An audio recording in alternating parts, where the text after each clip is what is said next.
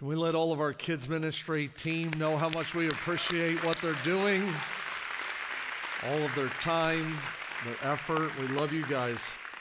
Thank God for our Storyside Kids Ministry team. I've been hearing great reports every week uh, with what God is doing with our children, our middle school, our high school, even the other night walking through our college age, our college gathering. Man, uh, just thank God for what he's doing in this generation, right? Uh, you hear a lot of stories about children and students and even college-age people leaving their faith, but then sometimes you walk through those rooms and you're like, well, not all of them, right? Not all of them. We have uh, quite a crew here that's loving Jesus, serving Jesus. I'm grateful for that, and uh, thank you to the team that works hours with that. I want to welcome all of those joining us online.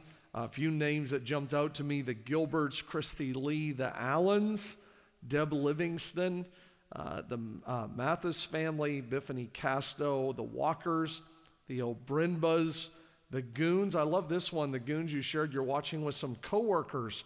Uh, I love hearing stories like that. Uh, Sherry Anderson, Michael Shipman, the Stovers. The list went on. Would you welcome all those joining us online? Let them know how great it is to have them today. Also, for real, for real, for real. We're pretty much out of rooms for the marriage retreat. We have extended the marriage retreat. Storyside is notorious for like last minute eleventh hour workers signing up for stuff. We have extended, I think, three times now the rooms at the marriage retreat. We only have, as of this morning, thirteen rooms left.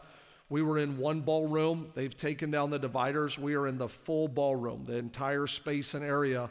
Uh, which is awesome. So if you want to sign up, you need to sign up.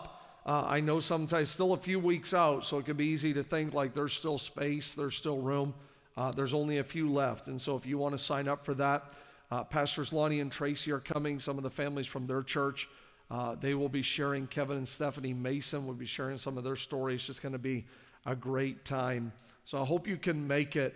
For those of you that can't, because some of you have already been telling me you're working, traveling, stuff going on, I want to leave you just with a couple. We're going to be sharing a lot of advice that weekend, uh, but I want to give you a couple of things that maybe can help you, uh, e- even if you're not able to make it to the retreat. But number one, every time you talk to your wife,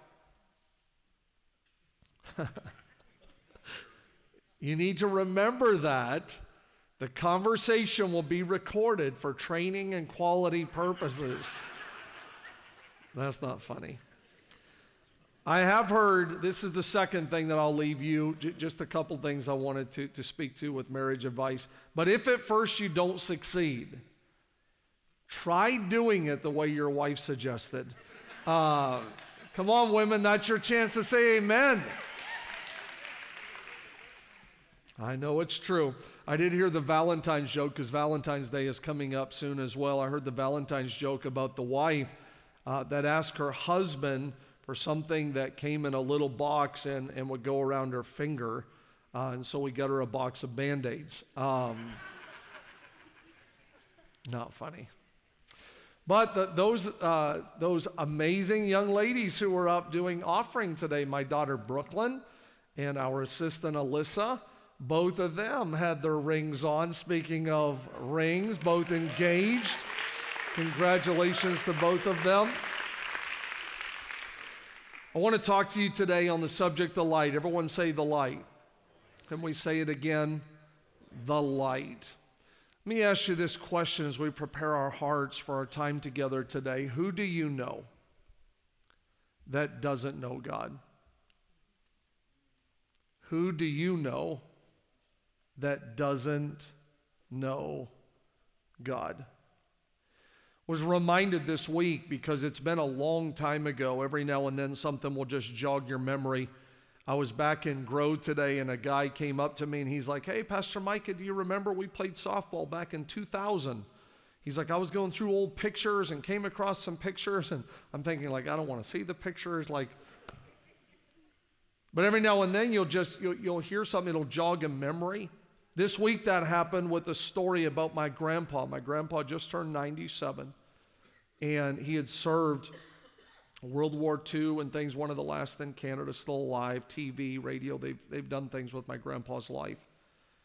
And Grampy is often telling stories. I love when I get time to sit with him and talk with him, and he'll just tell stories.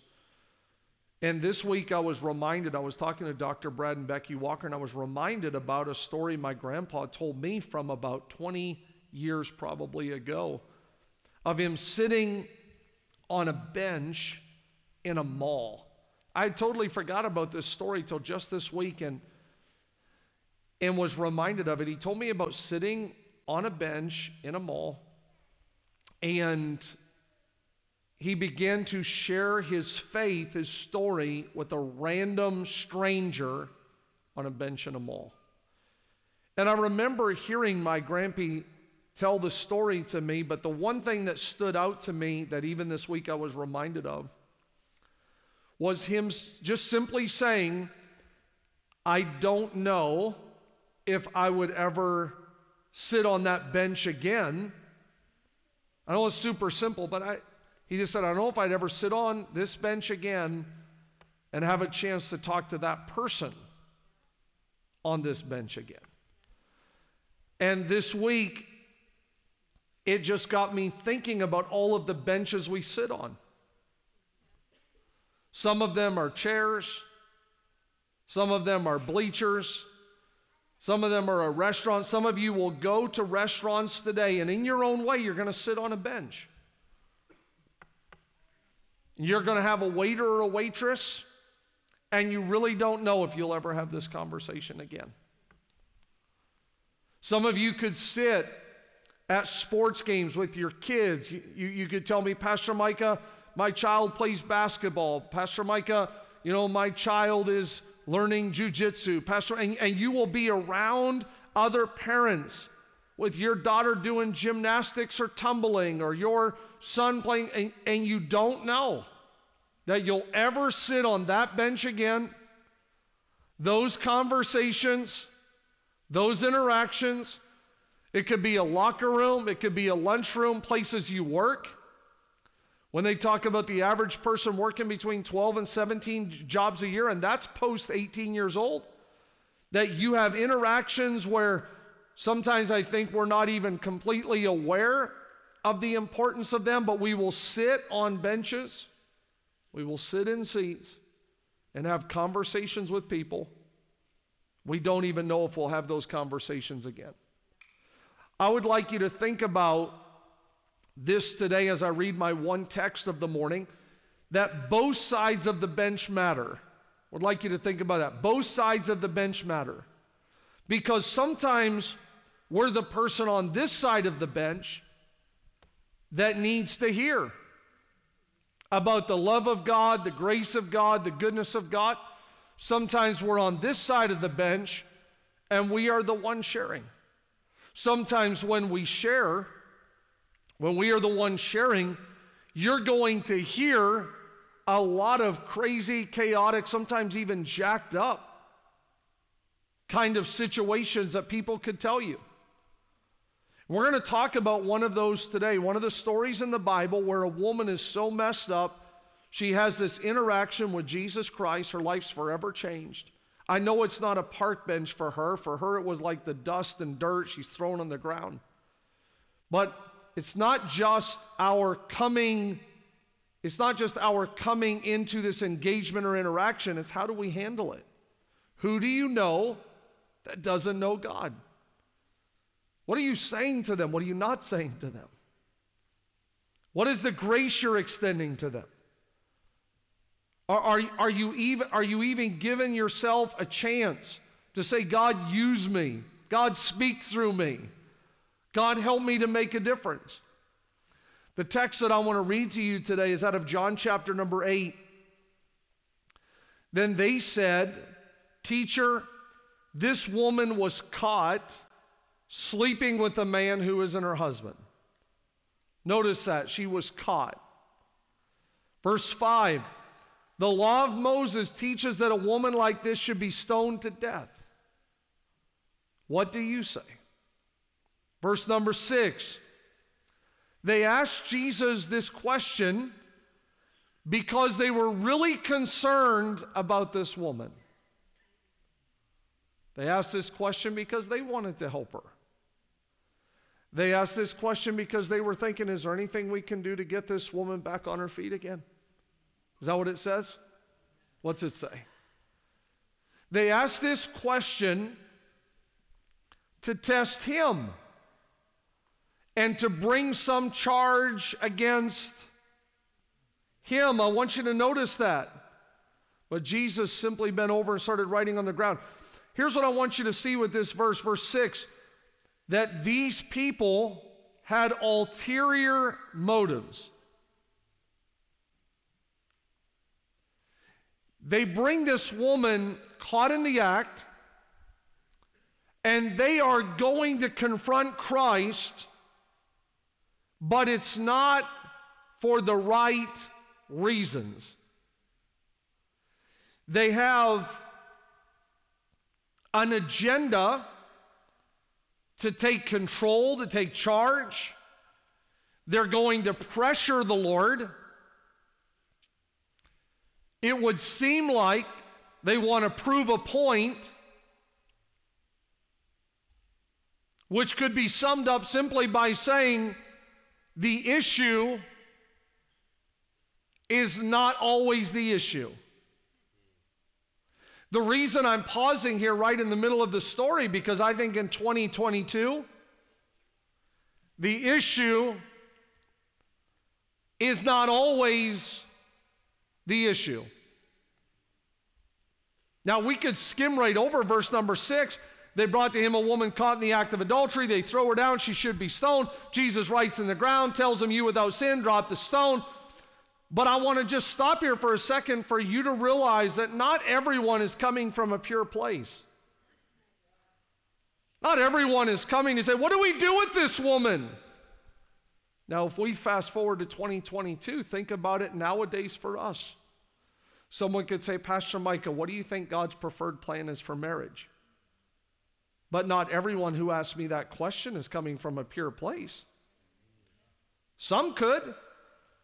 But others could be like, you know, we can't wait to post something on social media. We can't wait. I can't believe he said. Someone could say, what do you think, Micah, what do you think of the division in our country? What do you think of racial reconciliation? What do you, and some people could ask pure, but some people could have an agenda. You could say, Micah, what's your thoughts on gender? What's your thoughts on when a baby is, is really a baby and born? And you know, I could start looking at scriptures about being knit in the womb, being formed in the womb, and all of a sudden five minutes into a conversation realize that not everyone is really asking for the right reasons. They're doing that to Jesus here. They're trying to corner him. It's an agenda. And Jesus is going to push back against the agenda. Not only is he going to try to help this woman, but he's also going to push back against her agenda, and he's going to say, but what about you? What about your life? Verse number seven, they keep on asking Jesus about the woman. Finally, he stood up and said, if any of you have never sinned, go ahead, throw the first stone at her. Once again, he bent over and began writing on the ground. The pre- people left one by one. I love this because it's always jumped out to me over the years, beginning with the oldest. Beginning with the oldest. I don't think it's really super deep. I just think it means that they've lived a long time, and if you ever start thinking about the stuff that you've done, it makes you less judgmental. So sometimes just age alone will help you give more grace. The Bible says the oldest. Verse ten, Jesus stood and said, where is everyone? Is there, is there anyone left to accuse you? No, sir, the woman answered. Then Jesus told her, I'm not going to accuse you either. You may go now, but here's the last important thing I want you to notice. You can go. Maybe those of you that are parents, you've ever, if you've ever had a meeting with your children, where's my parents at? Just by show of hands, where my a lot of parents are. Maybe you've had a meeting with your child, you're correcting or directing or whatever, and you're like, okay, you can go now, but, right? I don't want you to do it again. That's what Jesus does to an adult, a woman caught in the act of adultery. You can go, but don't sin anymore. Final verse. Later, Jesus talked to the people again, and he said, I am the light of the world, the light. I'm the light of the world. Whoever follows me will never live in darkness. They'll have the light that gives light. Thank God for the light. Thank God for all the times the light shows up in the darkness. William Booth said this, while there remains one dark soul, without the light of God, I'll fight, I'll fight till the very end. If there's one. When you look at this story in this scripture, Jesus says to this woman, go and sin no more. That's where the story culminates. It's the completion of this interaction. Go and sin no more. I think every one of us should probably be reminded multiple, multiple times in our lives that we don't want this progression to ever stop short in our lives. What I mean by that is when Jesus tells her stop sinning, or don't stay in your sin. Jesus is getting all of us to acknowledge how sin can be damaging and destructive. If we were to talk about our lives today, whether you are high school, college, whether you're up in years, I'm going to be forty-nine, Whether whether or not you would say, you know, I had a lady today leaving after first service said, Pastor, I rarely cry in service. But, and, and she's older than me, she said, I, tears streaming down my face today, just being reminded of some of these things about sin, that, that if we talked about the lowest points of your life, of my life, we talked about the lowest points of our lives, can almost guarantee you it's tied in some way to sin. That there's been some disobedience, there's been decisions or choices, there's been something where you've allowed yourself, and it, it could be anything from you let bitterness and offense get in, you let ego and pride get in your life, selfishness, right? Selfishness is a big one, that somehow you let your eyes wander, you were looking at someone or something, but if we traced it back, there almost always is going to be something that would be connected with sin or self that caused you and I to experience this low point in our life. And Jesus knows that. He died to forgive us of sin. He died to despise the shame. There's a reason he's going to tell this woman, the win is not just to get you up off the ground. I want to help you. I want to be the light in your life. I want to help you to go and sin no more. Because if all I do is just get you up off the ground, then you could show up in the next chapter, and the next chapter, and the next chapter, and the next chapter. We could do that in our lives.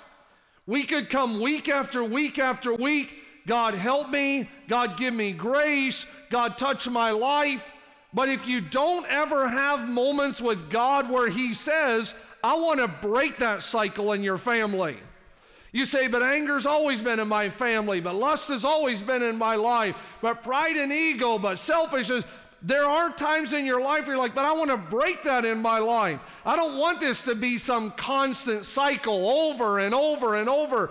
I need a conversation with Christ where he tells me, go and sin no more. You know, with parenting, those of you that raised hands with parenting, sometimes when you talk about God, people can always see him through the lens of love. God is love. God is grace. He's also truth. The Bible, seventeen times in Scripture, you're going to see grace and truth or mercy and truth show up together in a Scripture or in a passage. Be- because there's an element of God loves you enough, God loves me enough to say, but I want to pull out the best you. I want to help you. I want to protect you. I don't want you to live your life getting hurt over and over and over again by this stuff. I love you, but I also want to tell you the truth. So I'm going to get you up. That's what he does for her. I'm going to get you up. Then I'm going to look you in the eye. And I'm going to say, go and sin no more. Those of you that are parents, maybe you've told your kids before, hey, be careful who you're hanging around. Be careful about right and wrong relationships. Hey, go to bed on time. Get some good sleep. Hey, who's going to be at the sleepover? Who's going to be at the party? Who's going to be at the get-together? Hey, be careful. Now, when you're out there driving, I know there's peer pressure. I know people's going to say this. We can have a hundred of these conversations, and from a young age, kids could have that conversation, and they could like, you're so mean, right?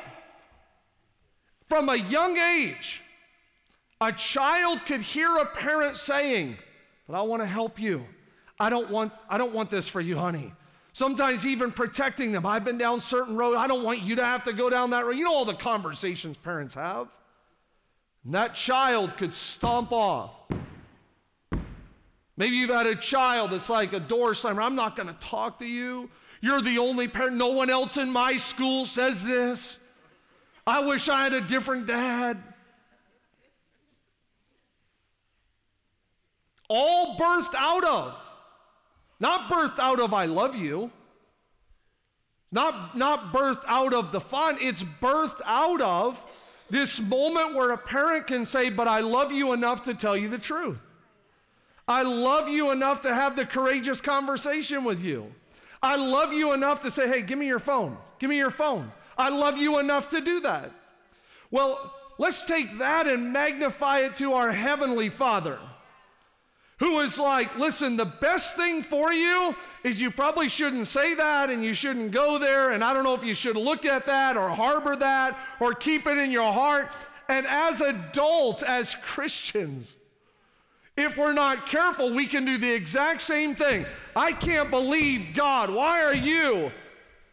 And if we live that way, we create a mentality and a mindset where all we want is a God who gets us up again. Just get me up again. Just love me again. Just help me again. And he does. But today I want to remind all of us of how awesome it is that he loves us enough to say, go and sin no more. You don't have to keep living like this. I can help you to take the next step to being an overcomer with the light of God and with the help, with the help of God.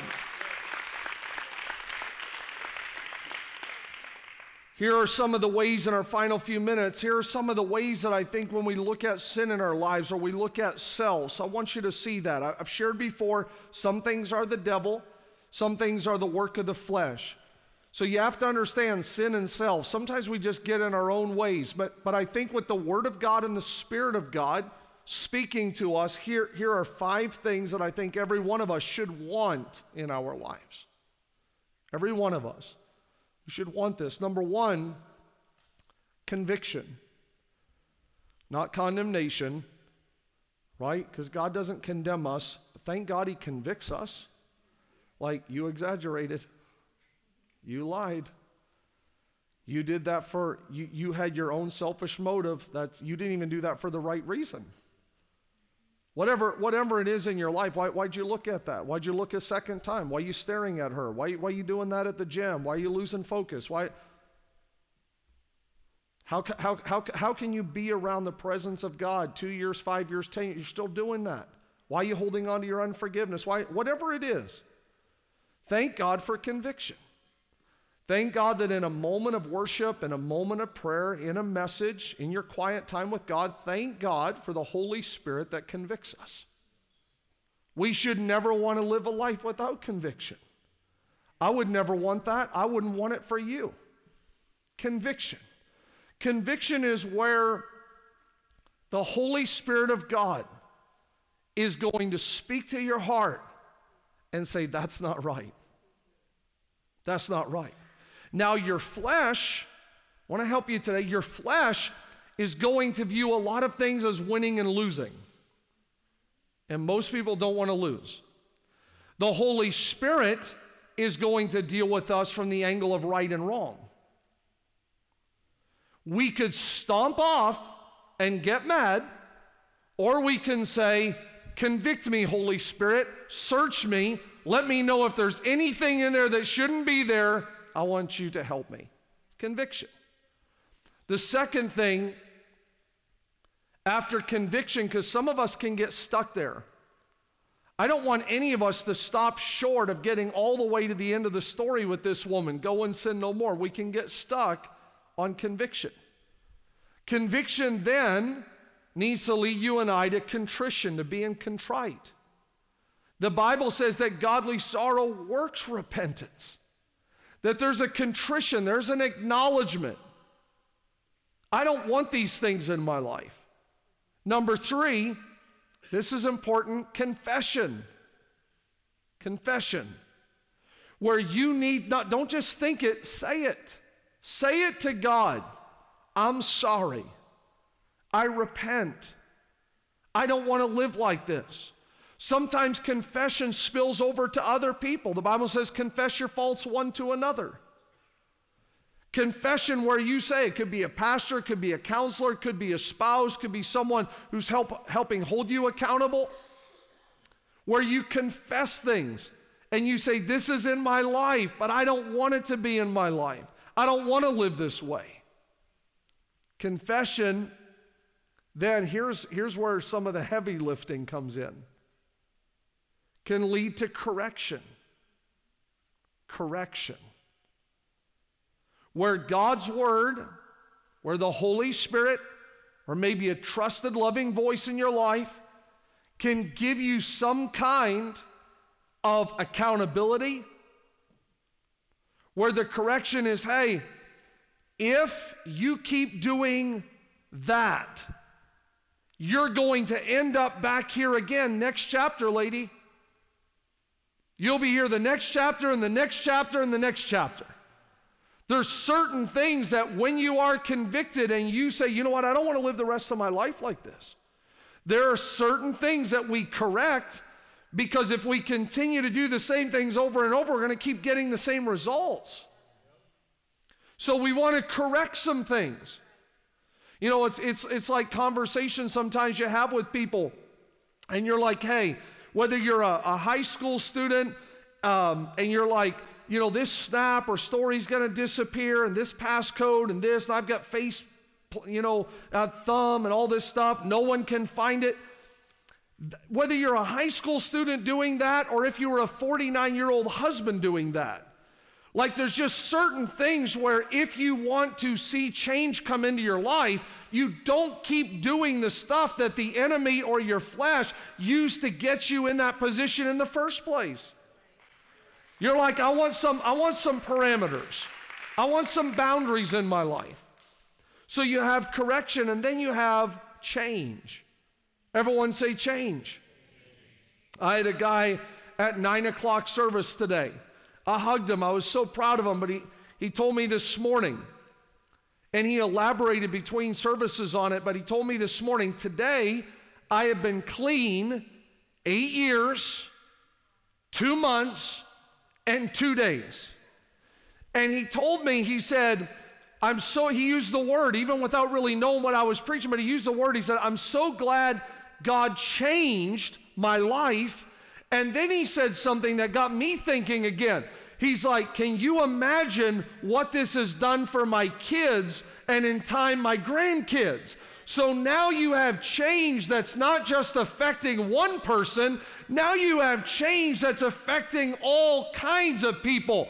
But I want to remind you, because I feel the Holy Spirit even saying it, thank God for his love that's like, neither do I condemn you, woman. But if the story is just over and over, I get you up, you fall, I get you up, you fall, I get you up, you fall, I get you up. Thank God for grace. Thank God for mercy.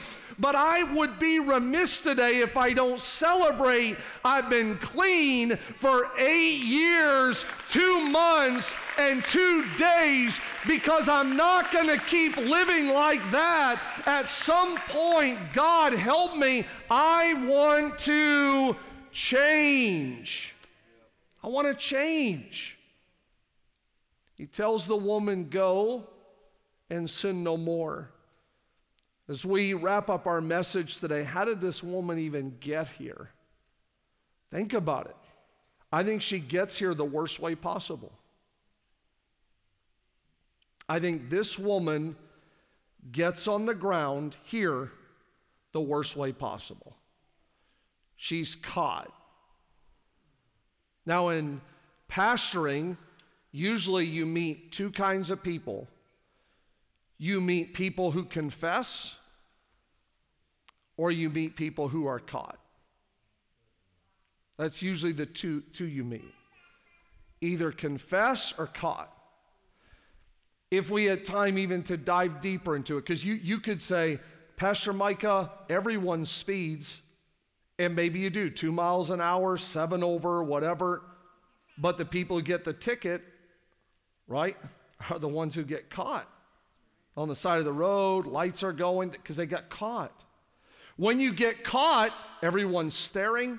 Maybe you've even seen it on a highway or a road before, right? People are driving by like looking like, do I know those people? Like, do they come to Storyside? Is that the... All the attention is on someone who gets caught. All the focus is on someone who gets caught. Ideally, someone confesses. Pastor Micah, there's something in my life I need to confess. I need help. What do you think I should do? This woman is caught in the act. That's what the Bible says, caught in the act of adultery. And when you read this story, the Bible says that they tell Jesus, a woman like this, the King James Version says such a woman.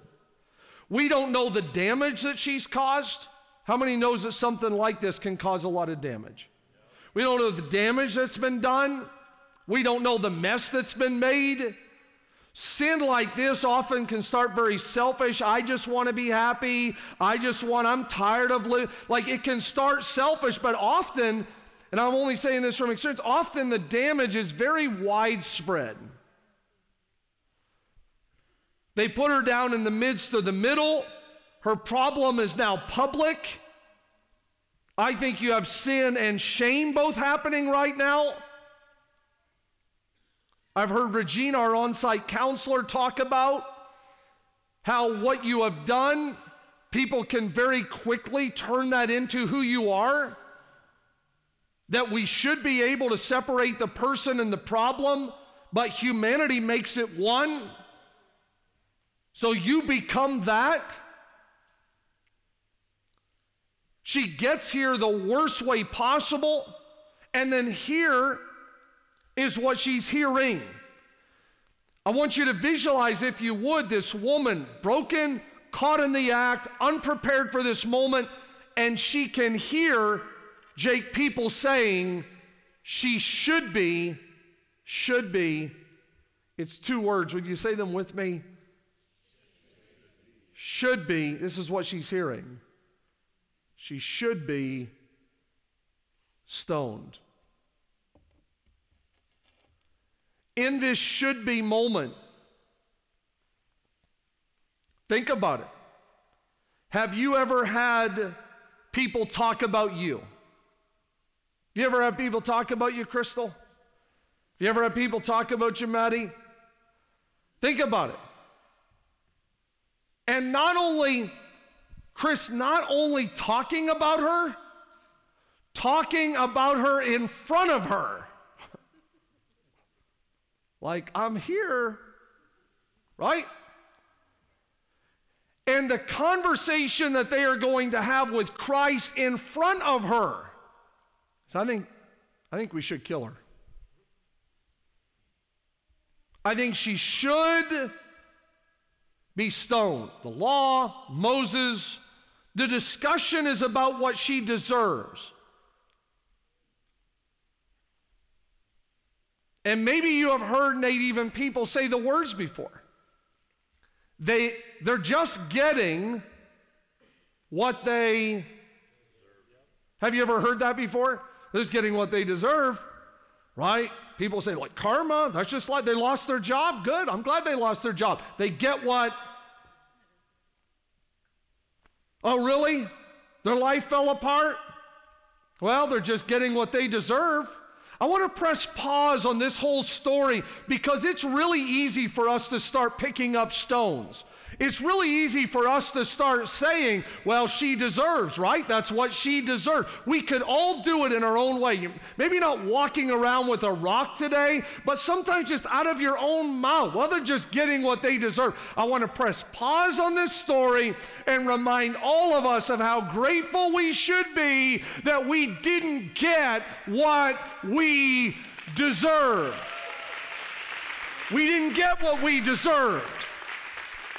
How many times has God showed up in our lives when we deserved one thing, but that's not what he gave us? And I just want to thank him today for all of the times that he didn't give me and he didn't give you what you deserved.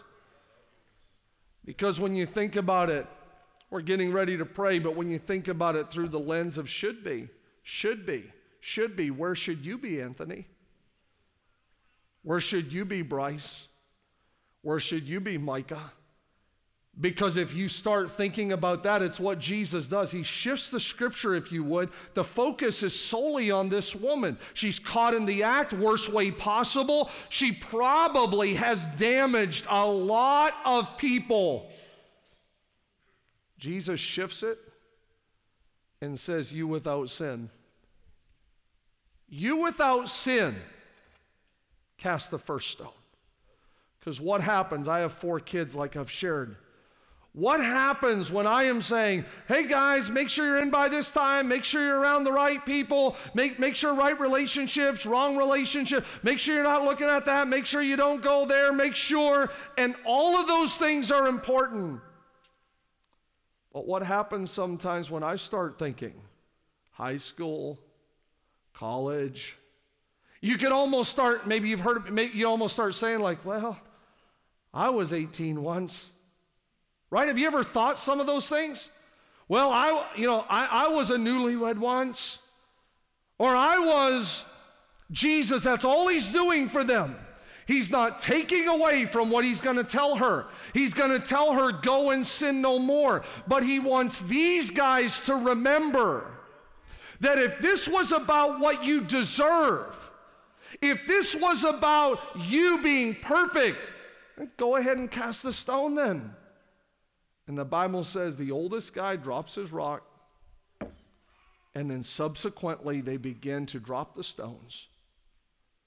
And he is going to tell this woman, neither do I condemn you. I don't accuse you. Go and sin no more. God doesn't give up on the guilty. He's going to extend grace. But in this love and truth moment, he's going to give her some next steps. We've said it before. And I want to remind all of us as we get ready to pray that we want him to be our Savior. We also need him to be our Lord.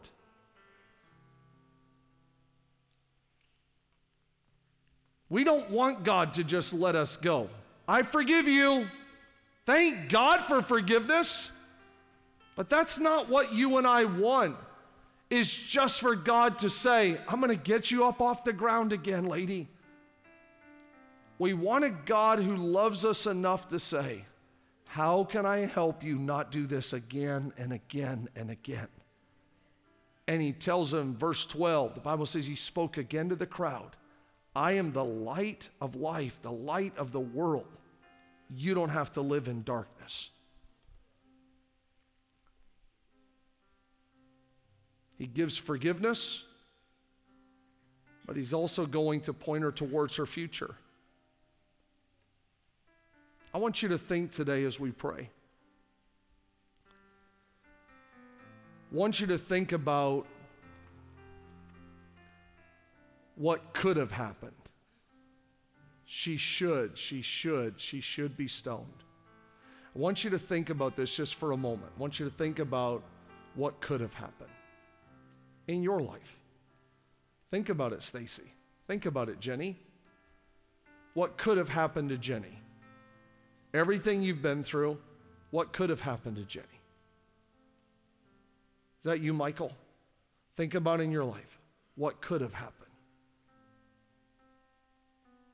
Because as we read that verse, Amy, she should, she should, she should.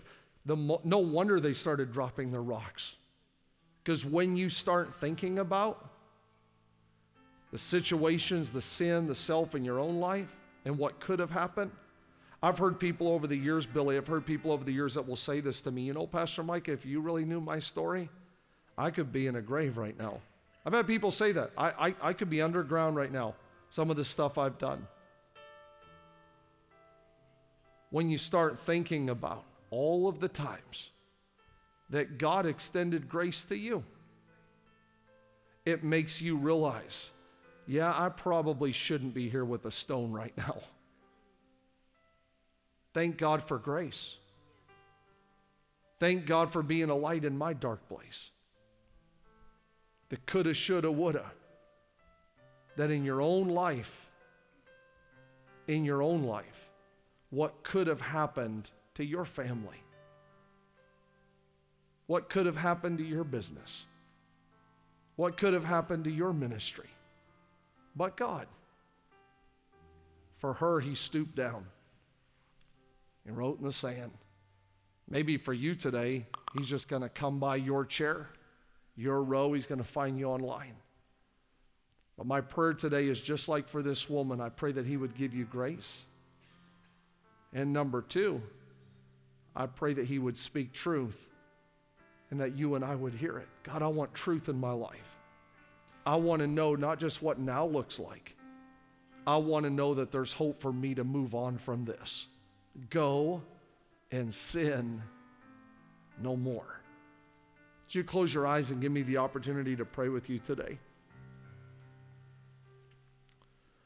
That freaked me out at first because I have a bad right knee that like pops, cracks, whatever. I got down on my knee to write in the sand and I heard like bop, bop, bop or whatever that did. I'm like, there ain't no way that's my knee.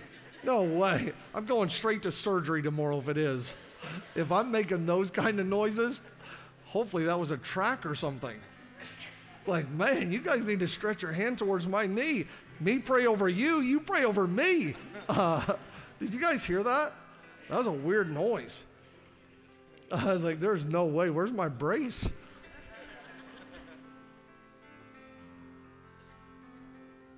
we close our eyes all over the room. I want you to think about some times in your life that God has showed up for you. Will you do that? Will you just think of a couple where he really, really showed up for you?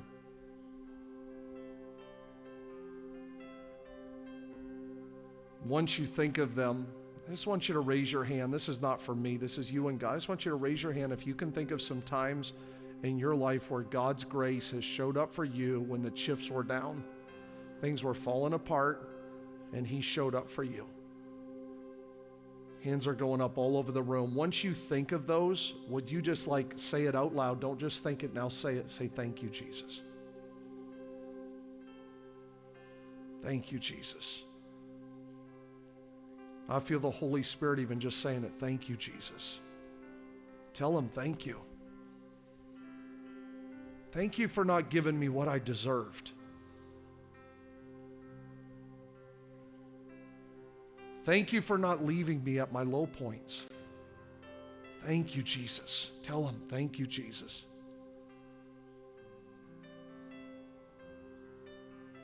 For one man in our church, he's saying eight years, two months, two days. I don't know what your story is, but when he's saying, my kids will never be the same, my family, think about your life and all of the times, all of the things that God has saved. Thank you, Jesus.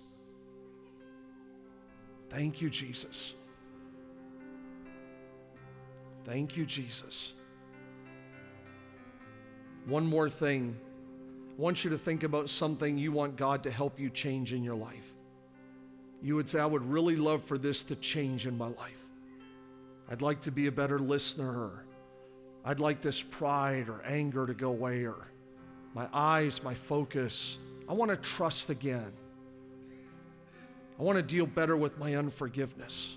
Or this addiction or this habit. I want you to think about one thing that you would like God to help you change in your life. Maybe it's your discipline, your decisions, your stickability, your commitment.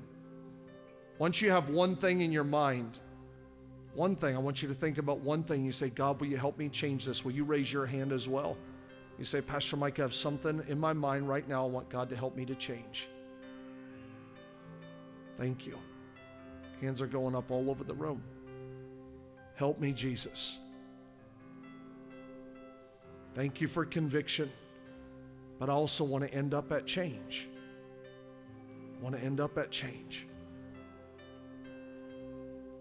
God, I pray over every person on site and online today as they're remembering all the times that your love was too good to leave them here. Your love showed up for them. And we do say thank you, Jesus. Thank you for everything that you have done in our lives.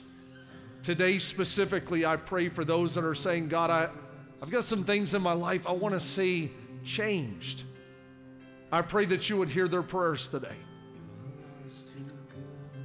For anyone in the room or anyone watching who's saying, you know, I've never made a decision to accept Jesus Christ as my Savior, I pray that you would hear those prayers today. Someone who would say, forgive me, God. Will you cleanse me? Will you give me a fresh start? Will you give me a new beginning? This is not just the song, your love is too good to leave us here. It's true. For that woman that day, your love was too good to leave her there. And I believe even right now for that person who feels far from God, your love is too good to leave them there today. And so I pray that in this moment, that someone would just accept the free gift of God, the free gift of salvation. And I pray your love would meet someone even right now. And I pray these prayers in Jesus' name. Amen. Storyside, are you thankful for Jesus today? Are you thankful for his love and his truth? Will you stand all over the room? Can we sing this out to him? Make it your prayer. Let him know how grateful you are.